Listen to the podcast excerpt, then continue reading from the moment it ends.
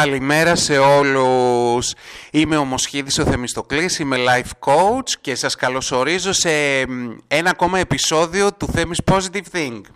Σήμερα έχω τη χαρά και την τιμή πραγματικά να φιλοξενώ στο επεισόδιό μου την αγαπημένη μου αδερφούλα και θα κάνουμε μαζί από κοινού μια συζήτηση σχετικά με τη μητρότητα, με τις νέες μητέρες, με το τι προβλήματα μπορεί να αντιμετωπίζει μια σύγχρονη μητέρα ως προς την ανατροφή των παιδιών, ως προς τις καθημερινές δυσκολίες κτλ. Όμως σας μην χάνω άλλο χρόνο. Αν θέλω να σας γνωρίσω την σημερινή μου καλεσμένη, Μοσχίδη Ευδοξία, έχεις το λόγο. Καλή σου μέρα. Γεια σας και από μένα. Καλημέρα. Ευχαριστώ πάρα πολύ για την πρόσκληση να είμαι σήμερα εδώ μαζί σας. Πολύ ενδιαφέρον το θέμα που θα συζητήσουμε και είμαι πολύ περίεργη να δω κι εγώ τι προβλήματα αντιμετωπίζουμε εμείς οι σύγχρονες μητέρες. Τέλεια. Λοιπόν, ας μην χάνουμε άλλο χρόνο. Λοιπόν, αγαπημένη μου Ευδοξία, θέλω να μου πεις καταρχήν δύο λόγια για σένα. Τι είσαι, με τι ασχολείσαι, αν έχεις παιδάκια, οτιδήποτε αφορά την προσωπική σου ζωή. Δύο λόγια. Κάνε μας έναν πρόλογο. Λοιπόν, να σας πω ότι είμαι 35 χρονών, έχω δύο παιδάκια, δύο αγοράκια, ένα 6 χρονών και ένα 3.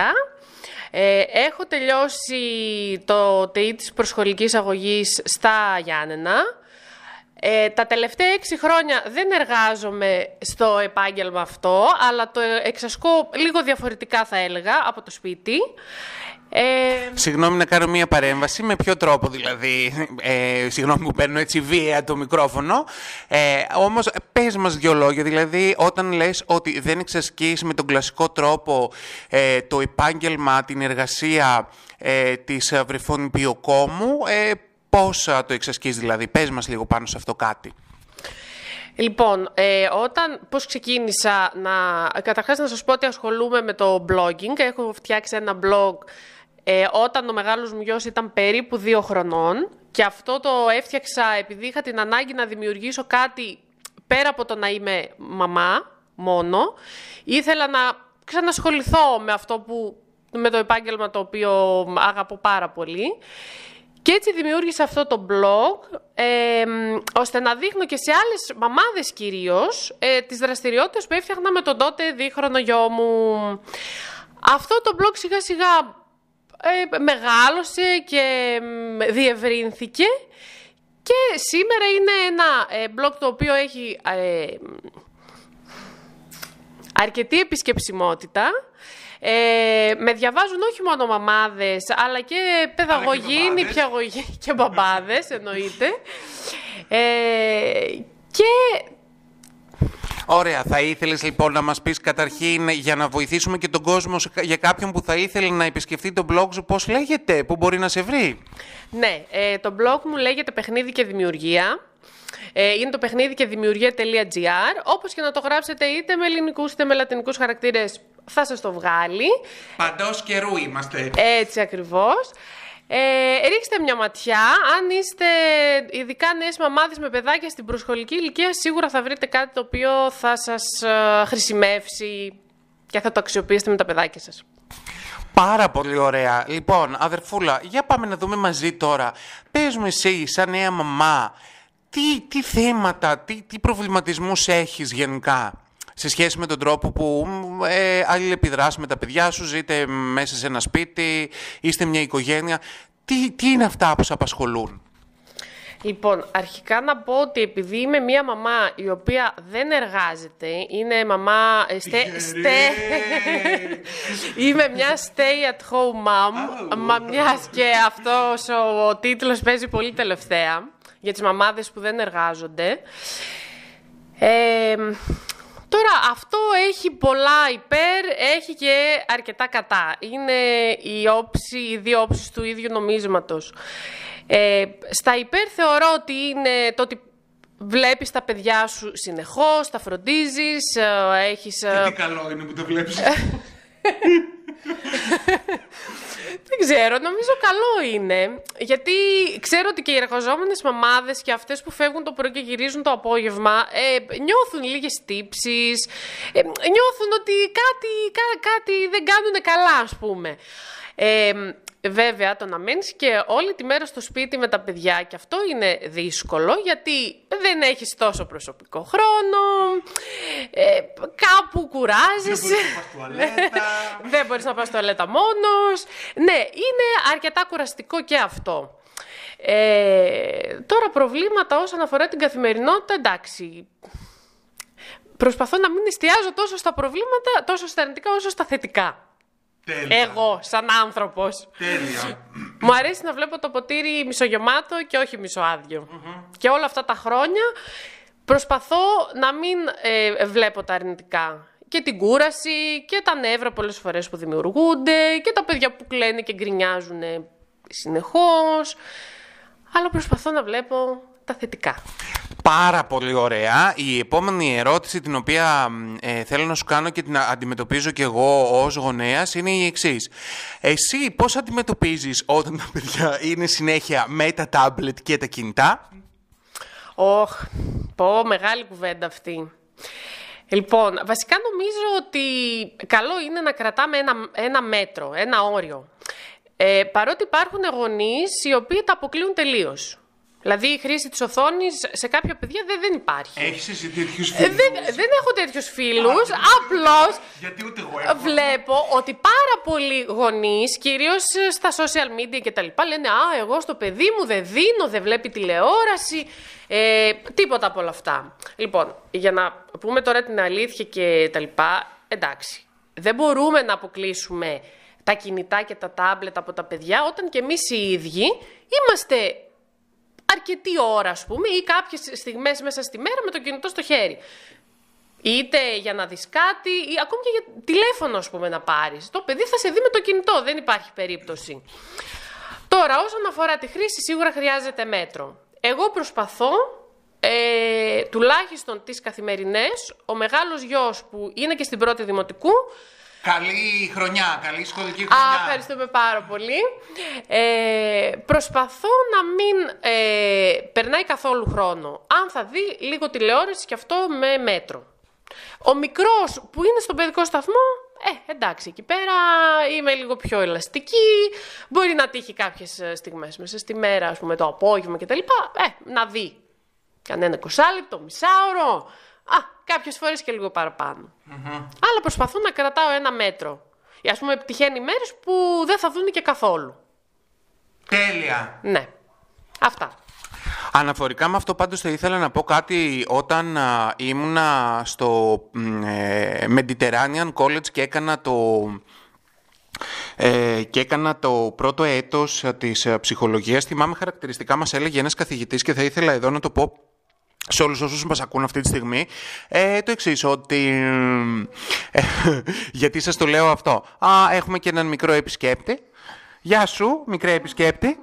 Λοιπόν, θυμάμαι ότι έλεγε ένας καθηγητής ότι ένας γονιός, ανάλογα με τις δικές τους τάσεις, με τα δικά του attitudes, είναι και τα attitudes τα οποία θα μεταλαμπαδεύσει και θα εμπνεύσει τα παιδιά, ούτως ώστε να ακολουθήσουν το δικό του παράδειγμα. Άρα λοιπόν πολύ ορθά ένα παιδάκι όταν βλέπει έναν γονέα ή και τους δύο γονείς να είναι όλη μέρα με ένα κινητό στα χέρια, είναι λογικό ότι και αυτό θα κάνει ακριβώς το ίδιο. Βέβαια, το έρχεται σε σύγκρουση. Αυτό είναι ένα fun fact το οποίο θα ήθελα να το πω, διότι δεν ξέρω, αδερφή εσύ, πάντως εγώ το έχω ακούσει πάρα πολλές φορές από τον αγαπημένο μας πατέρα, όπου χρησιμοποιούσε μία έκφραση όπου έλεγε ότι οι μπούφοι βγάλανε ειδόνια και τα ειδόνια μπούφους. Θέλω το...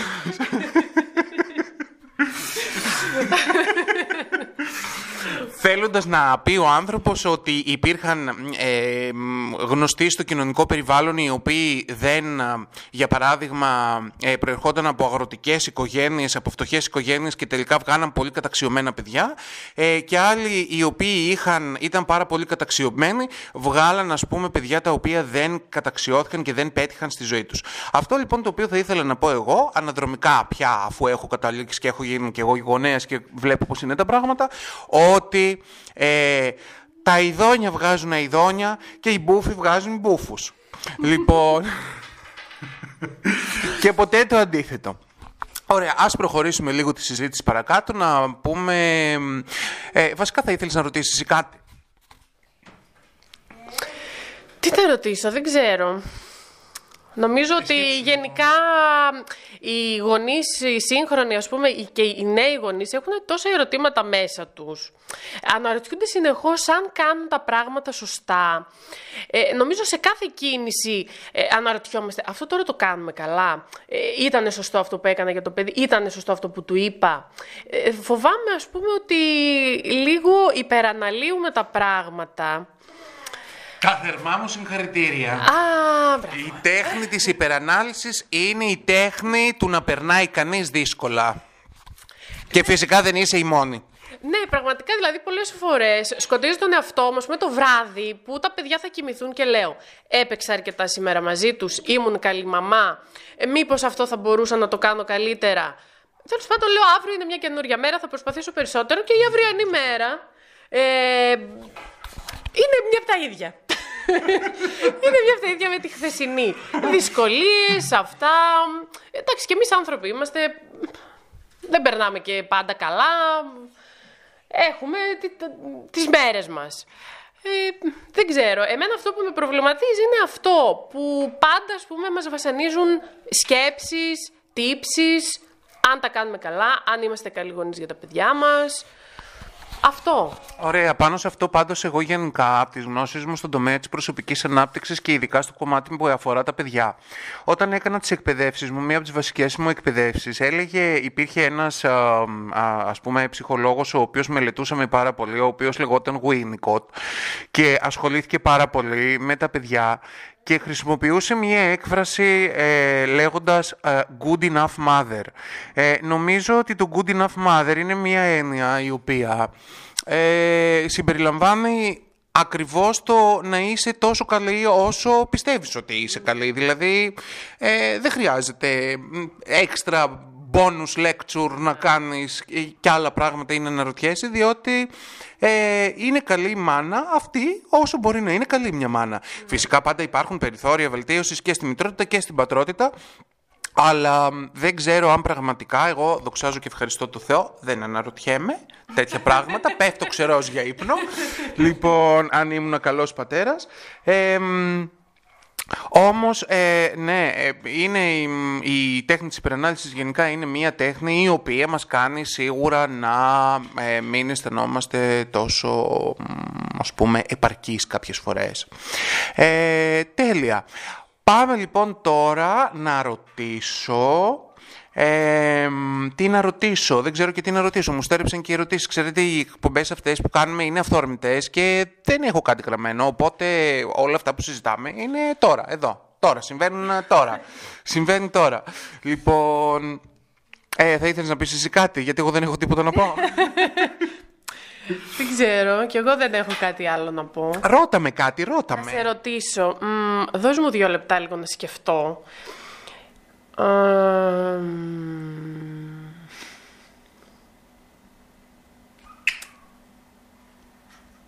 ρωτήσω.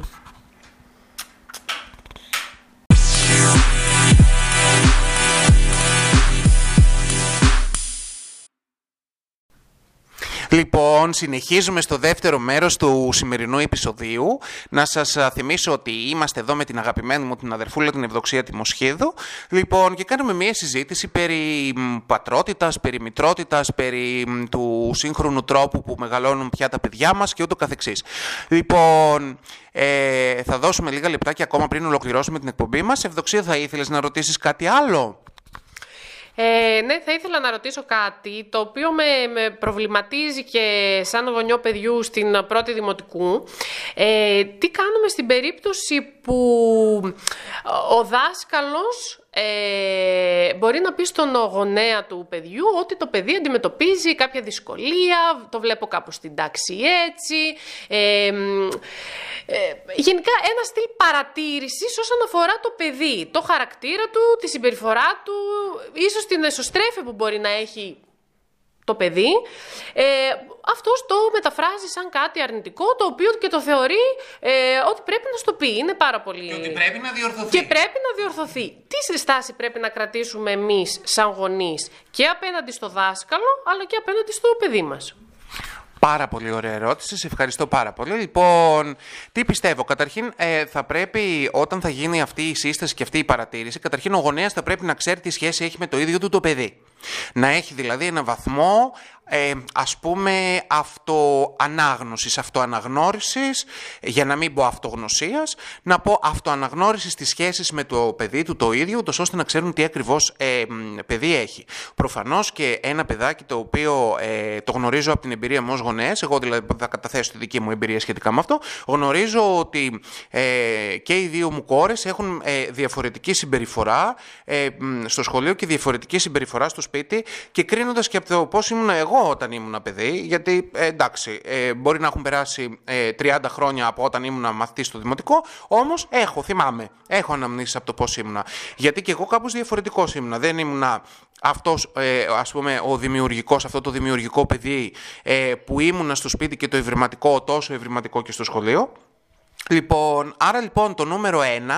είναι να καταλαβαίνει ο γονιός τι σχέση έχει με το παιδί του. Τώρα, από εκεί και μετά, αυτό που εγώ τουλάχιστον εφαρμόζω και γνωρίζω και θα μπορούσα να συστήσω και σε όλους τους γονείς να κάνουν, είναι να μην επιτρέψουν με απόλυτο τρόπο να τοποθετηθεί ανάμεσα στη σχέση του γονέα και του παιδιού το σχολείο. Οι περισσότεροι γονείς αυτό που θα κάνουν σε μία περίπτωση, σε μία ενδεχόμενη, ας πούμε, παρατήρηση προς τον γονέα όσον αφορά το παιδί, ας πούμε, κοιτάξτε να δείτε, κυρία Τάδε ή κύριε Τάδε, το παιδί είναι πάρα πολύ άτακτο, ή το παιδί είναι πάρα πολύ συναισθαλμένο, ή το παιδί είναι πάρα πολύ έτσι, ή το παιδί είναι πάρα πολύ αλλιώς. Ειδικά στις πρώτες τάξεις του δημοτικού, αυτό που κυρίως τουλάχιστον εγώ προτείνω να γίνεται είναι το παιδί να μαθαίνει να παίζει, να κοινωνικοποιείται, να μαθαίνει να παίζει, να είναι ένα παιδάκι χαρούμενο, όπου μπορεί να απολαύσει την κάθε του μέρα, ναι, και στο γνωστικό κομμάτι, αλλά το γνωστικό κομμάτι έτσι κι αλλιώς θα έρθει σιγά-σιγά. Τέλεια, έχουμε εδώ και μία πυροσβεστική, η οποία μόλις έφτασε από τον μικρό μου τον ανιψιό, ο οποίος είναι σήμερα μαζί μας εδώ σε αυτό το επεισόδιο. Λοιπόν... έλεγα λοιπόν ότι η γνωστική ανάπτυξη έτσι κι αλλιώς, εφόσον ένα παιδάκι πραγματικά δεν έχει κάποια ελλείμματα γνωστικά, που εγώ δεν είμαι ειδικός για να σας αναφέρω τα γνωστικά αυτά ελλείμματα, αν δεν υπάρχουν κάποια γνωστικά ελλείμματα όμως με διάγνωση, η γνωστική ανάπτυξη του παιδιού θα έρθει κανονικά όσον αφορά τα γράμματα, την γνώση. Λοιπόν, και εγώ αυτό που έχω να πω είναι ότι έτσι κι αλλιώς έχουν πάρα πολλά χρόνια να γνωρίσουν τη γλώσσα, έχουν πάρα πολλά χρόνια να εμπνευστούν από τα μαθηματικά, έχουν πάρα πολλά χρόνια να γνωρίσουν. Γιατί δυστυχώς μεγαλώσαμε με τις βάσεις. Ότι όλοι θα πρέπει να πάρουμε βάσεις και το δημοτικό. Εντάξει, εγώ δεν πήρα καμία βάση. Δεν ξέρω αν με ακούει η αγαπημένη μου δασκάλα που είχα στο δημοτικό. Δεν έχω καμία πρόθεση να την προσβάλλω. Ήταν προσωπικό μου θέμα. Αλλά δεν πήρα καμία γνώση στο δημοτικό, γιατί το μυαλό μου ήταν ξεκάθαρα μόνο στο παιχνίδι και στην ανεμελιά. Άρα λοιπόν αυτό που μπορεί να κάνει κάποιος γονιός είναι να πει τη δασκάλα ή του δάσκαλο ευχαριστώ για αυτό που μου λέτε, θα το κοιτάξω με το παιδί, και να μην βάλει πάνω από τη σχέση του με το παιδί κανέναν δάσκαλο, κανένα σχολείο και κανένα σύστημα, διότι πρωτευούς σημασίας έχει η σχέση του γονιού με το παιδί του. Λοιπόν, αγαπημένη μου αδερφή, θα ήθελες να ρωτήσεις κάτι άλλο ή να μείνουμε εδώ για σήμερα? Νομίζω ότι το αναλύσαμε αρκετά, πήραμε πάρα πολλές πληροφορίες, κάναμε πολύ ωραία κουβέντα και ελπίζω να το επαναλάβουμε. Θα το επαναλάβουμε, το επαναλαμβάνουμε έτσι κι αλλιώς στους καφέδες που πίνουμε, απλά εσείς δεν το ξέρετε. Λοιπόν, θα σας αφήσω λοιπόν όλους εδώ να έχετε μια υπέροχη μέρα, μια υπέροχη Παρασκευή. Εύχομαι να ανεβάσω σήμερα στο λογαριασμό μου στο podcast το σημερινό επεισόδιο. Να είστε φίλοι μου όλοι καλά. Ευδοξούλα μου, σε ευχαριστώ πάρα πολύ που ανταποκρίθηκες στην πρόσκληση και ήσουν σήμερα εδώ μαζί μας σε αυτό το μοναδικό επεισόδιο. Εγώ ευχαριστώ. Λοιπόν, φιλιά πολλά, καλημέρα σε όλους, να έχετε όλοι μια υπέροχη μέρα.